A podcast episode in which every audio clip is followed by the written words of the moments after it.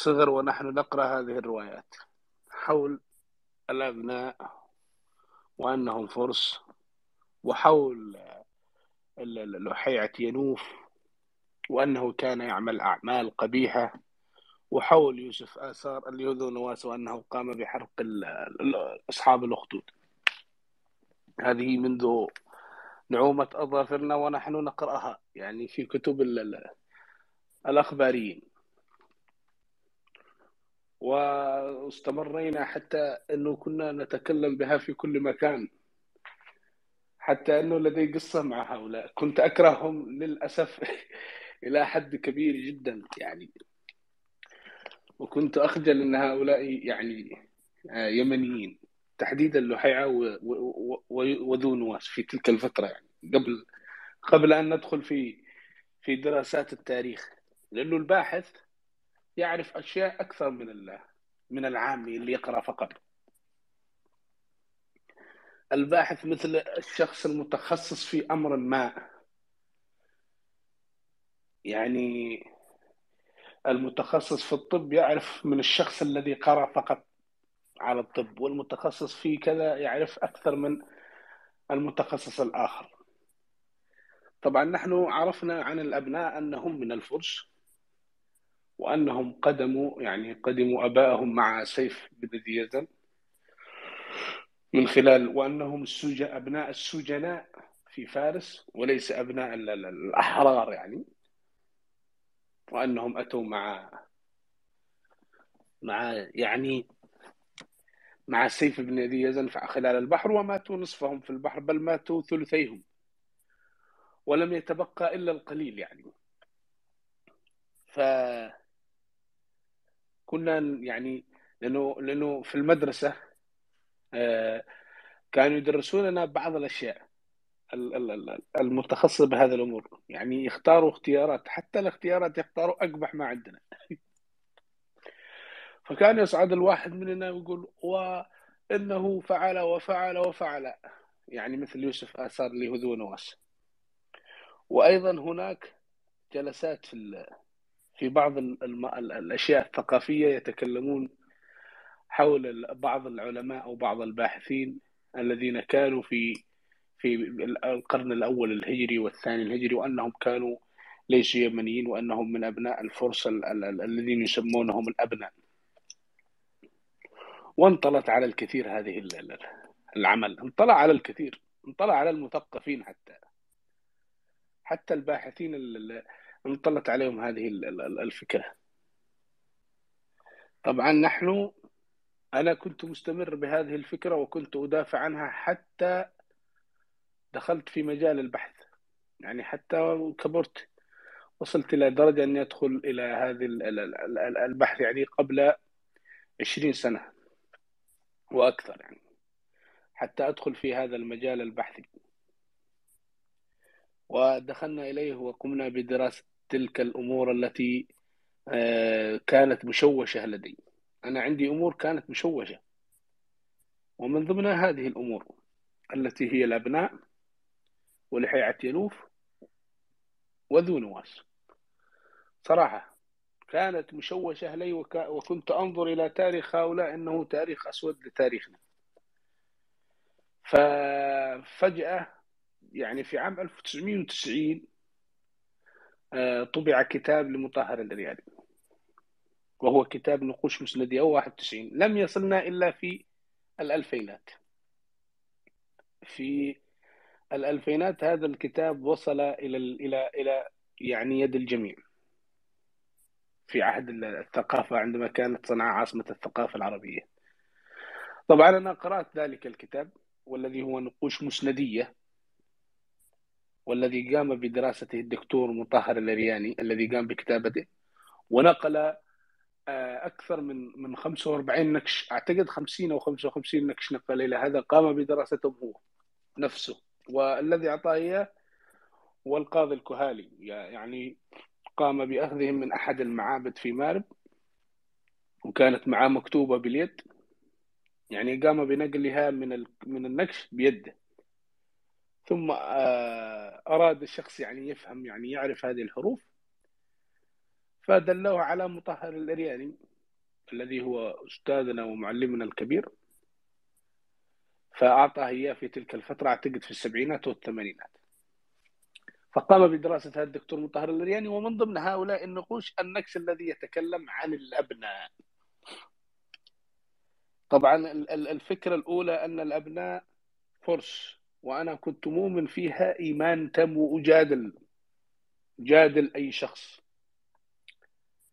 لكن قرأت ذلك الكتاب اللي هو كتاب نقوش مسندية لمطهر الرياني ف وأنا أقرأ النقش يبدأ بالملوك ثم يبدأ بالأقيال ثم يبدأ ب... إلى آخره. حتى وصل إلى أحد الملوك الذين كانوا موجودين وهو شاعر أوتر كان في القرن الثاني الميلادي.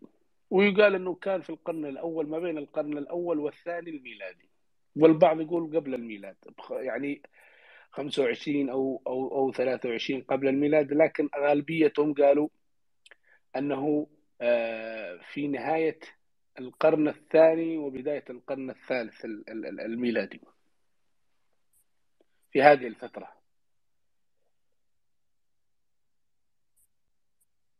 في هذه الفترة هذا النكس الذي يتكلم عن الأبناء. طبعا النكس رمزه لأنه لكل نكس رمز.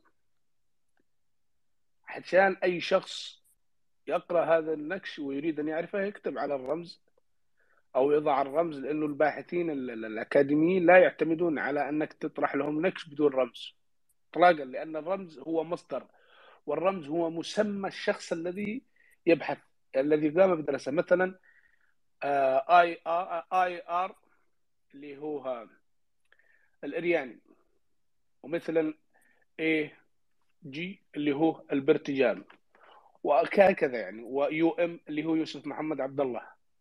فهم قاعدين يضعوا الرموز وأرقام لهذه النقوش. مثلا UM واحد يعني النقش رقم واحد الذي قام بدراسه UM 205 النقش رقم كذا. فهكذا كانوا يضعون الرموز. طبعا الأرياني آه، الرمز رقم 12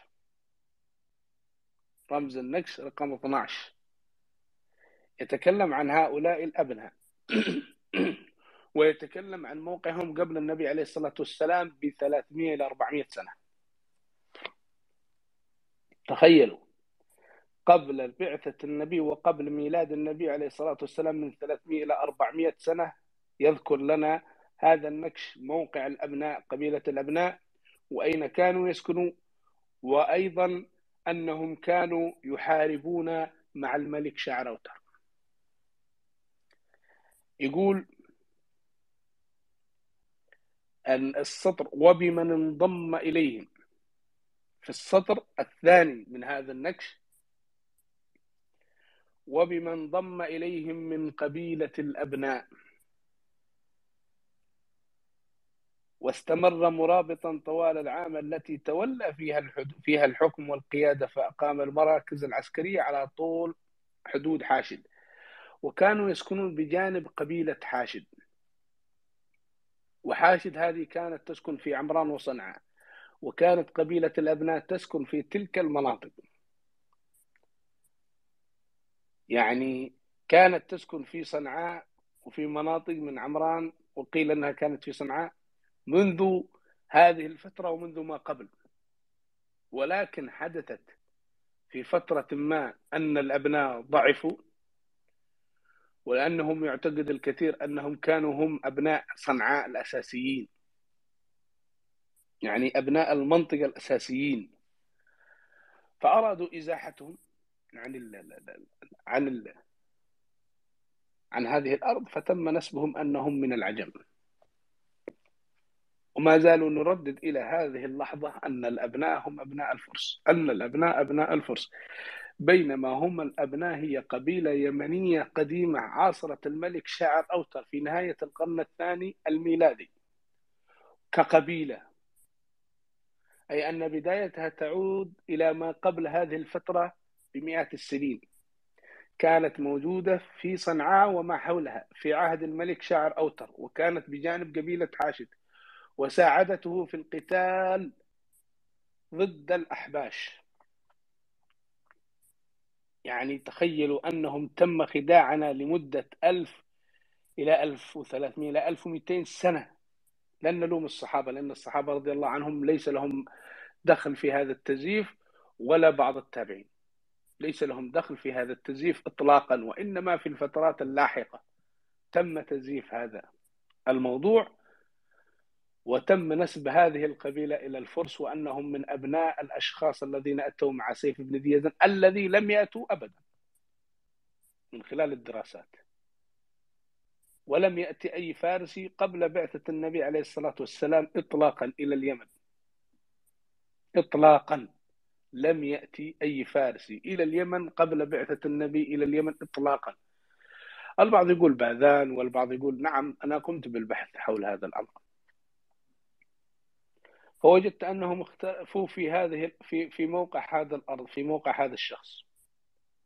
بعض المصادر تقول أنه كان في شرق الجزيرة العربية وبعضهم قالوا أنه كان في اليمن وبعضهم قالوا أنه كان في فارس وكان ابنه أحد القيادات العسكرية لجيش الفرس في المعركة القادسية. ثلاثة احتمالات كانت تتكلم عن هذه الشخصية وأيضا تقول أنه مات بسبب مرض ولم يقتل. الرواية التي تقول أنه كان موجود في اليمن وهي معروفة والرواية التي تقول أنه كان في الشرقية وهي رواية فارسية قديمة والرواية التي تقول أنه كان ابنه قائدا للجيش الفرس هي رواية عربية مع فارسية. والتي كانت والرواية التي تقول أنه كان في فارس ولم يكن في اليمن قيل أنها رواية فارسية قديمة. هذه الروايات تتكلم عن موقع هذا الرجل وأنه إما في اليمن وإما في الشرقية التي في شرق الجزيرة العربية بحسب قربها للبحر يعني على خطوط البحر الخليجي بحر الخليج العربي كان هناك في تلك المناطق بسبب قربها إلى المناطق المحاذية لبلادهم وأنه لم يدخل اليمن. لكن كيف نحن نريد أن ندخل اليمن ويتم تدمير هذه القبائل القحطانية والسبائية والهذه كيف يتم تدميرها؟ يجب أنك تضع تلبس لهم بعض الأشياء لكي تنهي هذا التاريخ الذي لا نريد إعادته إلى الواجهة. لا نريد أن يعود هذا التاريخ إلى الواجهة أبدا. لأنهم إذا اجتمعوا لأنها آل قحطان آل سبأ وحضرموت وهؤلاء أرادوا العودة من جديد لإدارة الحكم ولكنهم لم يستطيعوا. لأسباب كثيرة. أسباب كثيرة أنهم آه تم تهميش تاريخهم واحد ووضعه أنه تاريخ أسود أمام المسلمين كلهم. وأن ما قبل النبي عليه الصلاة والسلام كان عصرا جاهليا وتم اختلاق الأحاديث أن الحكم في قريش وإلى آخره. ومن عارضهم بينما النبي عليه الصلاة والسلام توفي ولم يضع حتى خليفة له وجعل أمرهم شورى بينهم أن يختاروا أفضلهم واختاروا أبو بكر الصديق. بعد المشاورات التي حصلت بينهم وبين الأنصار. واختاروا من الأنصار شخص واختاروا من المهاجرين شخص. ووضعت الخلافة لأبو بكر ووضعت شيء آخر للأنصار. هذا ما حدث في تلك الفترة الزمنية. أي أنه كان أمر شوروي ما بينهم البين ولم يدخلوا النعرات. لكن اللي بعدهم أدخلوا النعرات بعد الصحابة. فاستمر يعني عندما أنا أصعد إلى عرش وهؤلاء أهل ابناء هذه المنطقة لديهم إرث كبير يمتد إلى آلاف السنين وهم يديرون المنطقة سيكون هناك تخوف أن يعودوا هؤلاء. ماذا علي؟ علي أن أدمر ماضيهم. وأن أجعل ماضيهم أسود أمام أمام المجتمع. وتحديدا أن المجتمع كان في تلك الفترة المسلمين الجدد لا يعرفون ما هي المخطوطات التي كانت في جزيرة العرب ولا يعرفون شيء. فبدأوا يأخذون هذه وينقلونها ومن ضمنهم ابن إسحاق. ابن إسحاق هو أول شخص الذي قام بتهميش وتزوير التاريخ اليمني القديم. هذا معروف. طبعا الأبناء هي قبيلة يمنية قديمة ثبتت في النقوش المسندية ولم تكن فارسية إطلاقا. لكن أين ذهبت؟ انصهرت في القبائل التي آه، كانت متواجدة هناك مثل حاشد وبكيل وخولان. مثلها مثل قبيلة الصدف التي تلبستها قبيلة كندة في القرن الرابع الميلادي عندما نزلت كندة عندما نزلت كندة إلى إلى آه، حضرموت تلبست هذه القبيلة الصدف والآن الصدفيين يعتقدون أنهم من كندة ولكن الدكتور محمد عبد القادر بافقيه قال أن الكندة نزلت من الفاو. أنها كانت تدير. وفي كنده موجود في مناطق أخرى في اليمن لكن هذه كنده التي نزلت إلى حضرموت نزلت من الفاو فتلبست كبيله الصدف. فنسبت الصدف إلى كنده وهذا غير صحيح لأن الصدف أحد القبائل الرئيسية التي كانت متواجدة في حضرموت. هذا معروف. وقبيلة الأبناء هكذا كانت موجوده في تلك الفترة فانصهرت مع مرور الزمن في تلك القبائل وللأسف أرادوا تدمير تلك القبيلة ونسبوها إلى نسب غير نسبها. وأي شخص من هؤلاء الذين يدعون أنهم من الأبناء افحصوه جينيا. وإذا ثبت أنه آه، فارسي فأنا أعتذر لكم أمام العالم كله أنني مخطئ وأنا أتحداهم. أن يثبتوا واحد أنه فارسي من الأبناء. أي شخص يقول والله هذا من حفيد الأبناء أو قبر من الأبناء يروحوا ويفحصوه جينيا وإذا ثبت أنه فارسي نحن نعتذر. ولكن نتحداهم يثبتوا ذلك. لأن التاريخ يقول غير ذلك. أما لحيعة لحيعة معروف لدى ال... وأنا كنت أحد الأشخاص الذي لدي قصة معه.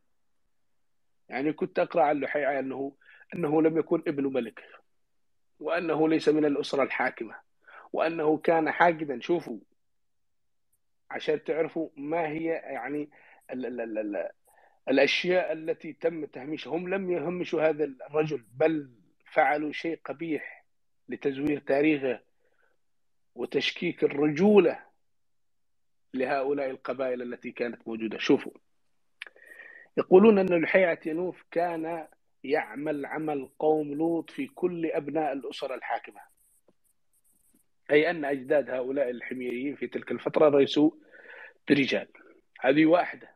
تخيلوا أنه لم يبقي على طفل من هؤلاء إلا إلا وفعل فيه الفاحشة. واستمر يفعل هذا حتى وصل إلى شخص اسمه ذو نواس واستدعاه يعني بحد يعني يعني لم يبقى إلا هو هذا الشخص الذي هو ذو نواس وتم استدعاه أو أنه أتى بنفسه إلى إلى ذلك المنزل الذي يسكن فيه في الطابق العلوي. يعني فأخبر الحراس ثم صعد ثم قام حسب الرواية بجز رقبته ووضع السواك في فمه حتى خرج وقال آه يعني من هذا الكلام الذي لا نستطيع أن نتكلمه الكلام المقزز ونزل من الحراسة فوجدوا أن رأس هذا الرجل اسمه لحيعة ينوف مقطوع الرأس وقتل فرشحت قبائل الحمير واليمنيين هذا الملك لأنه قضى على من كان يعتدي على رجولتهم شفت الحقد إلى أين وصل؟ لا يوجد مثل هذا الحقد والتهميش والتزوير. البعض لا يقرأ. أي أنه أبناء أي أنه أجدادكم الحميريين كانوا ليس رجال. هذا اللي يريدونه يمرنونه آه، للمسلمين هذا ابن إسحاق الذي قام بكتابة هذه القصة ومجموعة من المؤرخين لا رحمهم الله. يقولون هذا الكلام الذي يتكلمون عن الأجداد الحميريين أنه لحيئة قام بعمل عمل قوم لوط بهؤلاء الناس. وهذا إهانة وتزوير للتاريخ. طبعا لحيئة نوف أنا كنت من الأشخاص الذي كنت أكرهه ولكن عندما وجدت عندما وجدنا عدة نقوش لهذا الملك الذي اتهم والذي اتهم أجدادنا بأنهم كانوا كذا وكذا وكذا حسب ما أخبرتكم به. أنه لا يوجد رجال إطلاقا وأن هذا قام برصهم على كل يوم اثنين ثلاثة. يعني تخيلوا إلى أين وصل البحث وإلى أين وصل النقل في تلك الفترة وإلى وين وصل الحقد في تلك الفترة؟ يعني أنت تطالب بالحكم جدك كان يعني ها فهمتوا. كيف تطالب بالحكم جدك قد؟ هذا اللي اللي اللي اللي اللي, ثبت الذي خلانا نلعن العصر الأموي ونلعن العصر العباسي.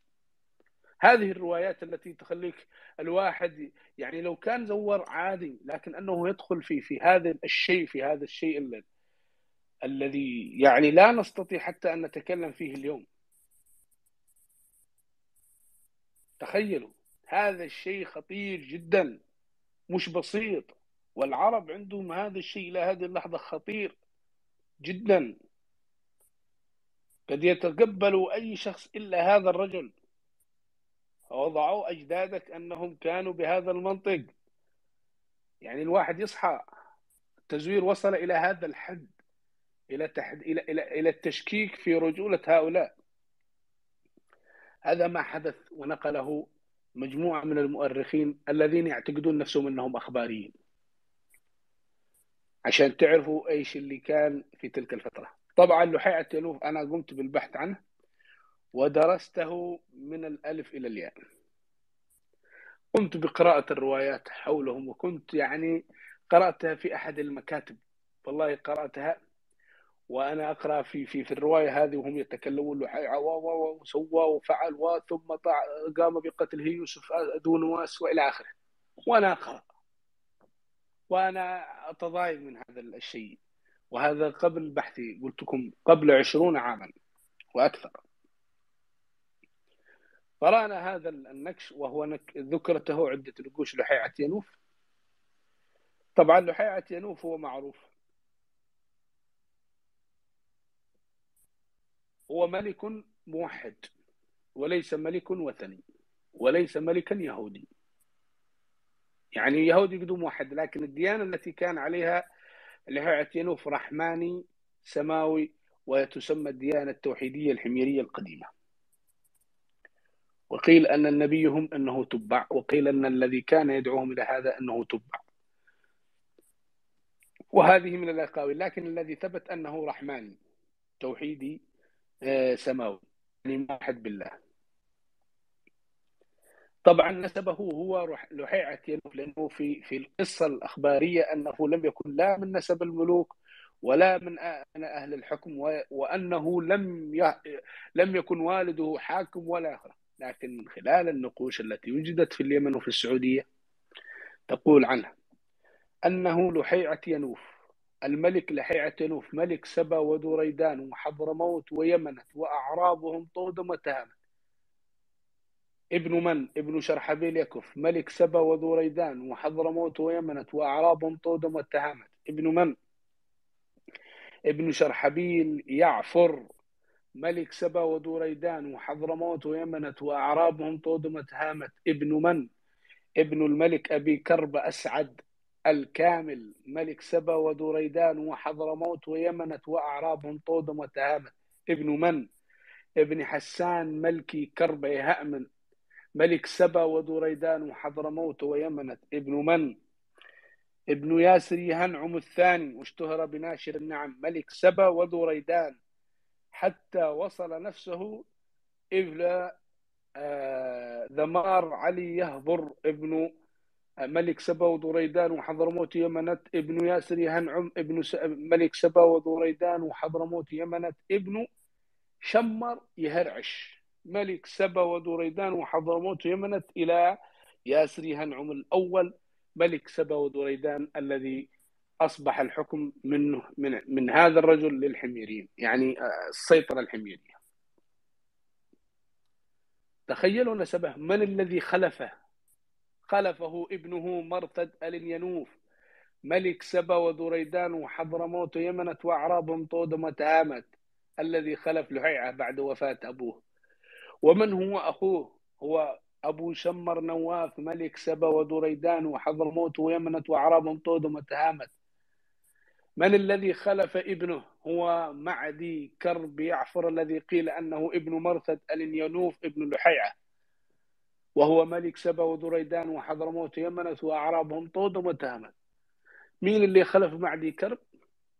يوسف آثار المشهور بدون واسع شوفوا بينه وبين بينه وبين لحيعة ينوف عدة أشخاص. وتوفي لحيعة ينوف قبل أن يولد يوسف آثار. ومن أسرة حاكمة سلا يعني نسلها يعود إلى شمر هرعش وابنه خلفه في الحكم وأخوه حكم وأبوه حكم و... ويقال أن معدي كرب يعفر حفيده حكم. فشوفوا كيف قاموا بتدمير هذا الرجل. وهذا الرجل هو نزل إلى أرض فارس وقام بتأديبهم هو وأخوه أبو شمر نواف ووالده. وهو من قاتل في تلك الفترة في النكس الذي وجد في مأسل الجمح. المناطق المحيطة للجزيرة العربية وبعض المناطق التي كانت تتمرد في تلك الفترة. نالوا من ملك عظيم كانوا يفتخرون فيه اليمنيين وسموا أبنائهم حتى عهد حتى عهد أبرهة. كانوا يسمون نفسهم بهذا الملك لعيعة نسبة إلى هذا الملك العظيم. من من من البيت اليزني من البيت ال ال ال ال اليافعي من البيت المذحي من كل البيوت التي كانت موجودة والقبائل كانوا يسمون لهيعة نسبة إلى هذا الرجل. الذي قاموا بتزوير تاريخه وهدمه وجعله يعمل عمل وأنتم تعرفون. هذه من الخطط السياسية الخبيثة الدنيئة التي كانوا يستخدموها الأمويين والعباسيين في تلك الفترة. والمؤرخين لا يكتبون إلا بأمرهم مثل اليوم الإعلام الرسمي لأي دولة. لا يكتب إلا ب... ب... إلا بأمر تلك الدولة وإلا لن ينشر أي شيء. ما كان. اللي يقول لكم كان الكاتب يكتب خاص لا هذه الأمور لا يكتبها ولا تنشر إلا بأمر الملوك. وأتحدى يثبت غير ذلك. أتحدى أن ينشر ذلك الكتاب إلا بأمر ذلك الملك أو السلطان لأنه ينزل ويقرأه الجميع. أي قصيدة تنزل تقرأه الجميع؟ يعني تنتشر مثل ما تنتشر النار وبسرعة مثل الإعلام اليوم. ينزل خبر الكل يتناقله وقديما تنزل القصيدة التي تهجو قبيلة تنتشر ينزل كتاب ينتشر وبسرعة. فهذا الذي حدث في تلك الفترة أنه بأمر هؤلاء الملوك كانوا يتم تزوير تاريخ اليمن القديم. وجعلهم بهذه الأشياء وهذه الدناءة في تلك الفترة. يا أخي قل قل كانوا عملاء قل كانوا كذا قل كانوا كذا لكن أن توصل إلى إلى أن تشكك في رجولتهم عليك لعنة الله إلى يوم الدين. لأن هذا خط أحمر عندنا كعرب وكمسلمين أن تشكك في رجولة الرجل. أيضا يأتي إلينا ذو نواس ذو نواس نعرفه إلى قبيل نزول آه، لقبيل اكتشاف الآثار وقبيل نزول الدكتور الكبير الأنصاري إلى نجران. لأن الدكتور الأنصاري لديه بحث خاص في نزله مختصر نزله في جريدة الرياض. وأيضا النقوش التي وجدت في آه، في نجران تتكلم عن أمور عدة. ذو نواس يعتقد البعض أنه ملك يهودي. واحد. ذو نواس يعتقد البعض أنه قام بقتل الموحدين في نجران. ذو نواس يعتقد البعض أنه هرب إلى البحر. ذو نواس يعني أشياء كثيرة. طبعا هذا من القصص الأخبار. طبعا النبي عليه الصلاة والسلام لم يذكر ذلك إطلاقا. ذكر لنا القصة وهي معروفة أن أن أن الملك حق قصة الأخدود كان يدعي الألوهية وكان لديه ساحر وكان الطرف الآخر موحد وكان هناك غلام يذهب إلى ذلك الموحد ولا يذهب إلى الحارس. نعرف هذه القصة وأنه لم يكن يهوديا إطلاقا هذا الملك بل كان وثني يعني مش موحد لا يتبع إلى ديانة توحيدية. لكن ابن إسحاق كعادته حول القصة إلى قصة أخرى. طبعا آه، نشكر ودائما نشكر الدكتور الكبير الأنصاري. يريد أن ينهي هذا الشك. قام بالنزول إلى نجران وفحص تلك المنطقة فحصا كربونيا سي 14 وهذا الفحص لأنه في فحم.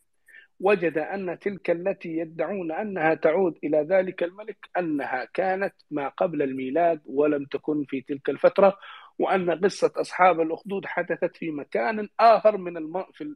في هذه الأرض ولم تكن في هذه الأرض التي تدعى نجران وأن من خلال الأبحاث وأن السريانيين الذين يؤمنون بأن عيسى و... و... و... وعيسى ابن الله كانوا يكتبون لأن أخ... يعني اقاربهم أو أو يعني الأشخاص الذين يدخلون في مذهبهم الديني هذا في مناطق ثلاث في اليمن وفي اليوم في نجران في المملكة العربية السعودية.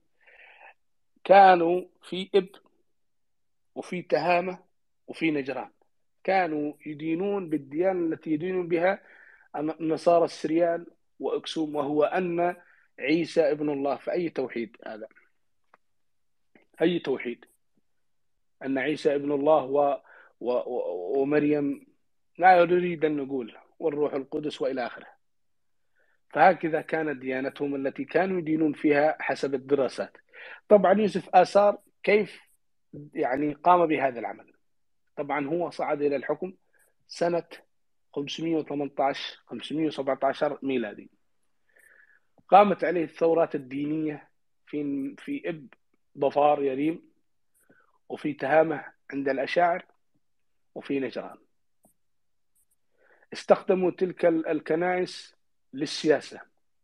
وأنهم سيوقفون مع أكسوم بصفة قرابتهم دينية وأيضا هناك قرابة آه، عرقية بسبب آه، ما شرحنا لكم قديما.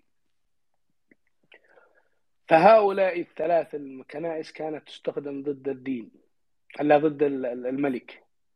وكانت تدعم من دولتين روما وأكسوم. بسبب أنهم كانوا يدينون حسب دياناتهم. ما الذي حدث؟ حدث أن يوسف آثار جهز جيش هو واليزنين وكل الجيش موجود من جميع القبائل. وأرسل رسله إلى نجران.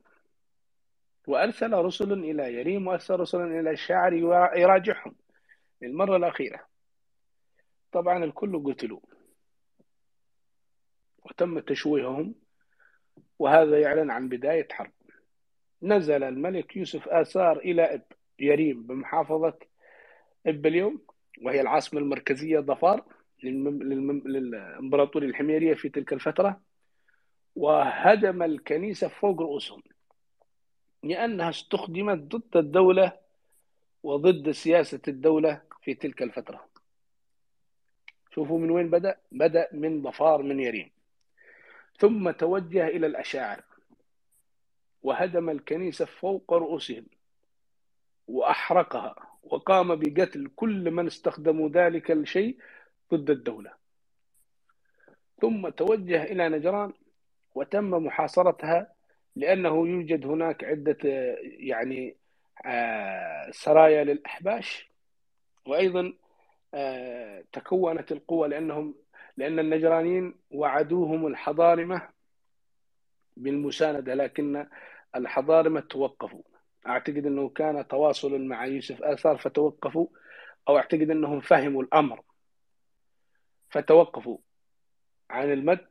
وأيضا الشيء الآخر أنه الحضارة وجدناهم أنهم مع مع يوسف آثار من سيبان وحضرموت وإلى آخره.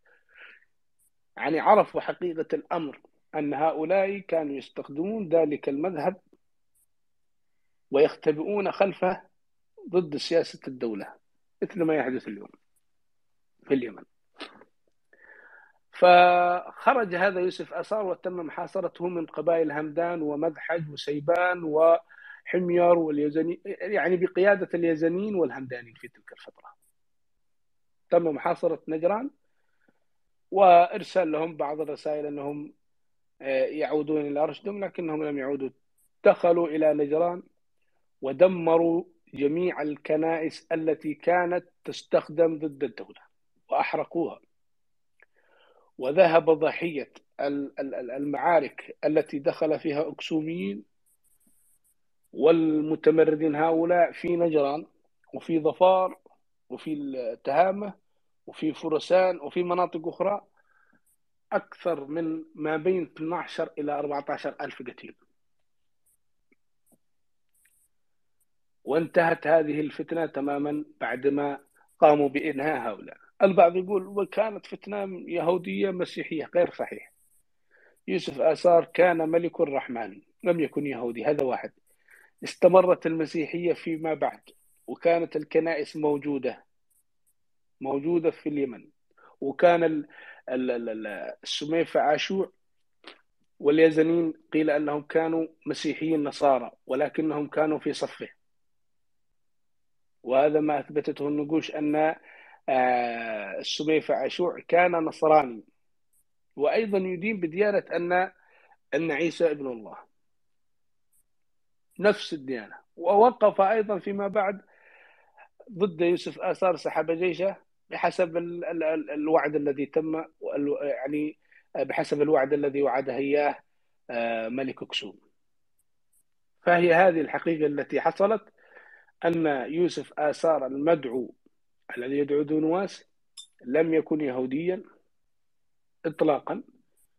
من خلال النقوش وجدناه رحمانيا آه لم يكون يعني انتقامه لهؤلاء مجرد أنهم استخدموا لا وجدناهم أنهم ليس حتى موحدين بالله بل كانوا يشركون أن عيسى ابن الله. وجدناهم يعني في تلك المناطق الثلاث لأنه السريان في كتابهم ونحن قرأناه وهو يعود إلى إلى ما بعد تلك الفترة اشتكوا أن هذا الملك فعل وفعل وفعل بسبب العناد الذي حصل ما بينهم وما بين هذا الملك في تلك الفترة. السريانيين قاموا بكتابة ذلك الكتاب الذي آه، جرم هذا العمل وأن هذا العمل يعني من هذا التجريم. وأصحابنا ما قصروش. أصحابنا ما قصروا اللي هم المفكرين العلماء الأخباريين. أخذوا هذه الرواية قالوا هذه تفسير لسورة الأخدود. يعني نسخ لصق. بينما النبي يبين لهم. لا تخلطوا بكتب النصارى واليهود في هذه الأشياء.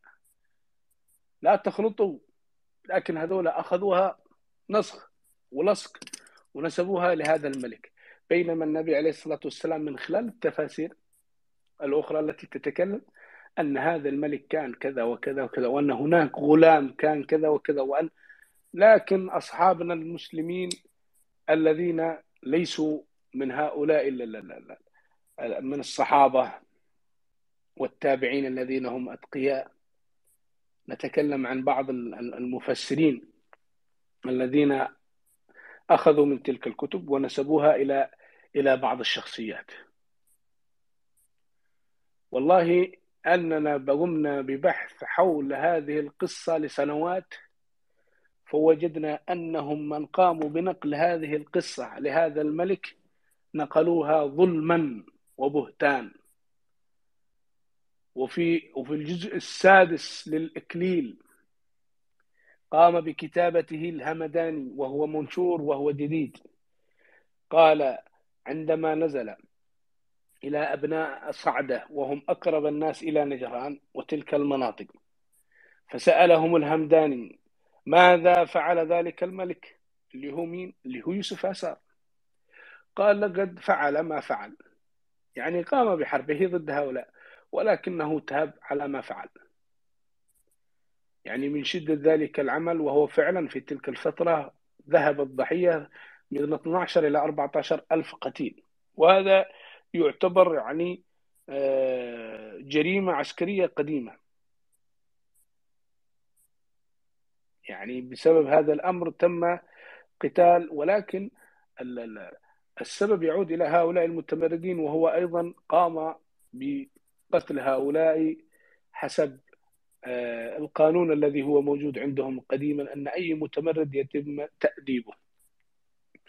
فقالوا هؤلاء في وهو الجزء الأكلي قام بدراسته مقبل الأحمدي وهو موجود ومنشور يقولون أنه فعل ما فعل ولكنه تاب فيما بعد. هذا على لسان أبناء الصعدة الذين زارهم الهمداني وتناقلوها عن أبائهم. أما ابن إسحاق يقول أن هذا الملك بعدما شاهد الأحباش فر هاربا إلى البحر ومات في البحر خوفا. ويستمر في تزوير التاريخ وتقليل من هؤلاء الملوك بينما النكش الذي وجد في حصن الغراب يقول أنه قاتل حتى قتله الأحباش في المعركة. شوف الفرق. هو قتل قتل سواء في البحر أو سواء هنا ولكن كيف قتل؟ المصادر التاريخية التي تعود إلى تلك الفترة الزمنية والذي كتبه السمي فعاشور هذا النكش ولم يكتبه أصحاب براءة عشان نقول أنه يمكن غطوا على الشخص. كتبها اللي هو خصمه اللي أصبح خصمه السمي فعاشور قال قتل هو وقيال من أرحب وقيال من من حمير. هذا الملك الذي يدعى يوسف آثار. فهذا اللي حاصل في في التاريخ هو حاصل شيء كبير جدا يعني من التزويرات التي حدثت. والتزوير لم ينالنا نحن فقط. التزوير نال الجزيرة العربية وأنهم مجموعة من الجهلة لا يستحقون أن يصعدوا حتى للحكم. وهذا حصل في عهد البرامكة في ما قبل هارون الرشيد. كانوا أي عربي يسخرون منه. حتى عرف حقيقتهم هارون الرشيد وقام آه، بإبادتهم لأنهم انتشر انتشر الشيء البغيض ضد العرب وانتشرت أشياء كثيرة. وكانوا ينظرون إلى العرب نظرة يعني أنك لا شيء. نحن من فعلنا ونحن من قمنا ونحن ونحن. مثل نظرة الأتراك اليوم. الأتراك اليوم في أحد المصادر وهذه حقيقة وليست نكتة. حقيقة وليست نكتة. والله حقيقة. في أحد المصادر التركية تقول أن النبي عليه الصلاة والسلام تركي. هذا موجود المصدر. وفي مصدر آخر يقول أن النبي كان يتكلم تركي. وفي مصدر آخر يقول أن الأوس والخزرج قبيلتان تركيتان. وفي نكش وفي مصدر آخر يقول أن النبي عليه الصلاة والسلام كان يكتب باللغة التركية. يا أخي هؤلاء مثلهم تماما كانوا ينظرون إلى العربي وإلى اليوم ينظرون إلى العربي أنه مجرد مهرج ولا شيء. نحن ونحن حتى في مصادرهم يقولون العثمانيين هم من قاموا بالفتوحات الإسلامية. طيب ما هو أبو أيوب الأنصاري استشهد على حدود القسطنطينية إيش كان يسوي؟ كان يشرب شاي أو قهوة ما هو أجدادنا وصلوا إلى حدود ليون في فرنسا إيش كانوا يسوون؟ ما هو أجدادنا وصلوا إلى تخوم الصين بل دخلوا عمق الصين إيش كانوا يسووا؟ ما هو أجدادنا هم سبب إسلامكم وإدخالكم في الدين لولا الله ثم أجدادنا ما كنت لاستمريتم تعبدون تلك الأوثان التي آه، أوروخان وغيرها من الآلهات التي كنتم تعبدوها. فهو حاصل كذا أنه حصلت فترة ما أنه تزوير التاريخ العربي حصلت فترة ما تزوير ما من كان يحكم الجزيرة العربية قبل قبل بعثة النبي. حصلت في فترة ما الهجاء ما بين القيسية والقحطانية. هذه حصلت في تلك الفترات كوارث في كتابة التاريخ. ولهذا نحن عندما نشاهد هذه الكوارث نقوم بتمحيصها وقراءتها جيدا التي لا تدخل في العقل يعني لا يتقبل العقل نضعها جانبا حتى نبحث فيها والذي يتقبل العقل أيضا نبحث فيها أكثر. فاللي حاصل أنه هناك تزوير تاريخي حصل وأن هذه الشخصيات يجب يجب على اليمنيين في إعلامهم وفي مدارسهم وأيضا الأخوة العرب وتحديدا الأخوة الذي في السعودية لأن هؤلاء الملوك لا يمثلون اليمن إطلاقا بل يمثلون هذه المنطقة كاملة لأنهم كانوا يديرون المنطقة وكانوا وكان لديهم جيوش من جميع أبناء المنطقة وكانوا يعني هؤلاء يمثلوهم. فيجب علينا التصحيح هذا التاريخ الذي قاموا بتصحيحه أساتذتنا ولكن للأسف لم يلقى رواج من الإعلام. وكانوا أحد الأساتذة قال يعني يتخوفون من رجال الدين لكي لا يكفرهم في بعض الأشياء. في بعض الأشياء مثلا لو تكلموا في قصة كذا بعض رجال الدين يكون متشدد ويكفر. أنت يا أخي ليه نحن اليوم سنذكر كل هذه القصص ولن نخاف لا من تكفير ولن نخاف. نحن المؤمنين بالله ويمكن إيماننا أقوى من إيمانهم لأننا نبحث عن الحقيقة. فهذه هي الحقيقة التي حصلت ولكنهم خائفين في الغوص في تلك الحقائق لا ندري لماذا. هناك تهميش تاريخي حصل للجزيرة العربية وتدمير ممنهج للجزيرة العربية ولم تنهض الجزيرة العربية إلا في فترات متفاوتة وكانت مجرد مخزن عسكري حتى انه يذكر أحد المصادر. إن كانت الجزيرة العربية مصدر مخزن عسكري. كمل الجيش الذي مع العباسيين أرسلوا واحد يروح إلى القبائل التي في الجزيرة العربية يجمع جيش ويشيله. كمل الجيش يروح؟ أين المشاريع؟ ما في. أنتم مجرد معسكر. وفعلا اذهبوا إلى اليمن اذهبوا إلى نجد اذهبوا إلى إلى تهامة اذهبوا إلى أي منطقة في الجزيرة العربية. شوفوا هل يوجد هناك حضارة تعود إلى العصر الأموي أو العباسي كالتي وجدت في الشام أو العراق أو شمال أفريقيا أو مصر أو أو الأندلس لا يوجد. كل الحضارات هذه قائمة قديما أو في فترات متفاوتة.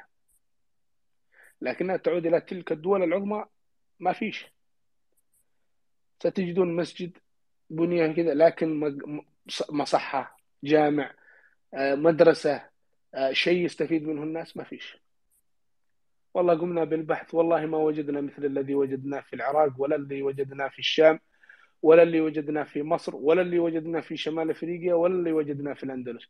كانوا ينظرون إليها كمعسكر ينقلون إليها ينقلون منها الناس ويذهبون يحاربون. هذا اللي حصل وهذا التزوير الذي حصل هو تزوير للتاريخ التي متواجد في هذه الجزيرة. ونقلهم العاصمة المركزية من الجزيرة العربية هو خوفا من أبناء الجزيرة العربية لكي يأخذون ذلك الحكم. ونقلوها إلى الشام ثم إلى العراق وخوفا من أبناء الجزيرة العربية لأن أبناء الجزيرة العربية لن يسكتوا. وبعدها أرادوا كيف نريد أن ننسي هؤلاء؟ قالوا اجعلوا بينهم فتنة وأصبح العرب منقسمين إلى قسمين بعدما كانوا متوحدين كأسنان المشط. وكانوا يحاربون كتفا إلى كتف. أصبح هذا يقول أنت عدناني وذا يقول أنت قحطاني. في تلك الفترة الزمنية التي أتت فيما بعد وكان بسببها شخص اسمه الكمت وهذا معروف. هؤلاء دزوه وأرسلوه قال اهجوا هذا هذا ذكر عبد العزيز المقالح. قال لقد بدأها شخص اسمه الكمت بطلب من شخص من قريش أن تهجوا هؤلاء الناس باسم هؤلاء وأن تهجوا هؤلاء باسم هؤلاء وهذا ما فعله. وللأسف كانوا أجدادنا في تلك الفترة الزمنية آه لم يكونوا بذلك الوعي الكبير حتى يعرفوا أن هذه القصائد ليست أساسها من تلك المنطقة. وحصل ما حصل حتى وصلت هذه الفتنة إلى بلاد الأندلس وهي من أسقطت الأندلس وهي من جعلت البرامكة يخترقون الحكم في عهد الدولة العباسية وهي من جعلت المغول يدخل إلى إلى إلى إلى إلى العراق بعدما تم إخراج أكثر من خمسين ألف جندي من العرب وأيضا أشياء كثيرة. وأيضا من جعل المماليك يتسيدون في تلك الفترة الزمنية بعدما لم يجدوا أن هناك عربا متوحدين. أصبح المماليك هم الذين يدورون وعملوا ما عملوا من أعمال قبيحة في تلك الفترة. هذا مختصر. تبين لنا أن الأبناء قبيلة يمنية قديمة تبين لنا أن لحيعة ينوف أنه من نسل ملكي وأبنائه ملوك. تبين لنا أن يوسف آثار من خلال الدراسة للدكتور الأنصاري على الأرض ومن خلال الأبحاث والنقوش المسندية أنه ليس صاحب قصة الأخدود. تبينت لنا أمور كثيرة لن يعرفها إلا الباحث المتعمق في ذلك التاريخ ولكن القارئ الذي لا يقرأ إلا كقارئ وليس كباحث هذا لن يفيده شيء. وتحياتي لكم جميعا.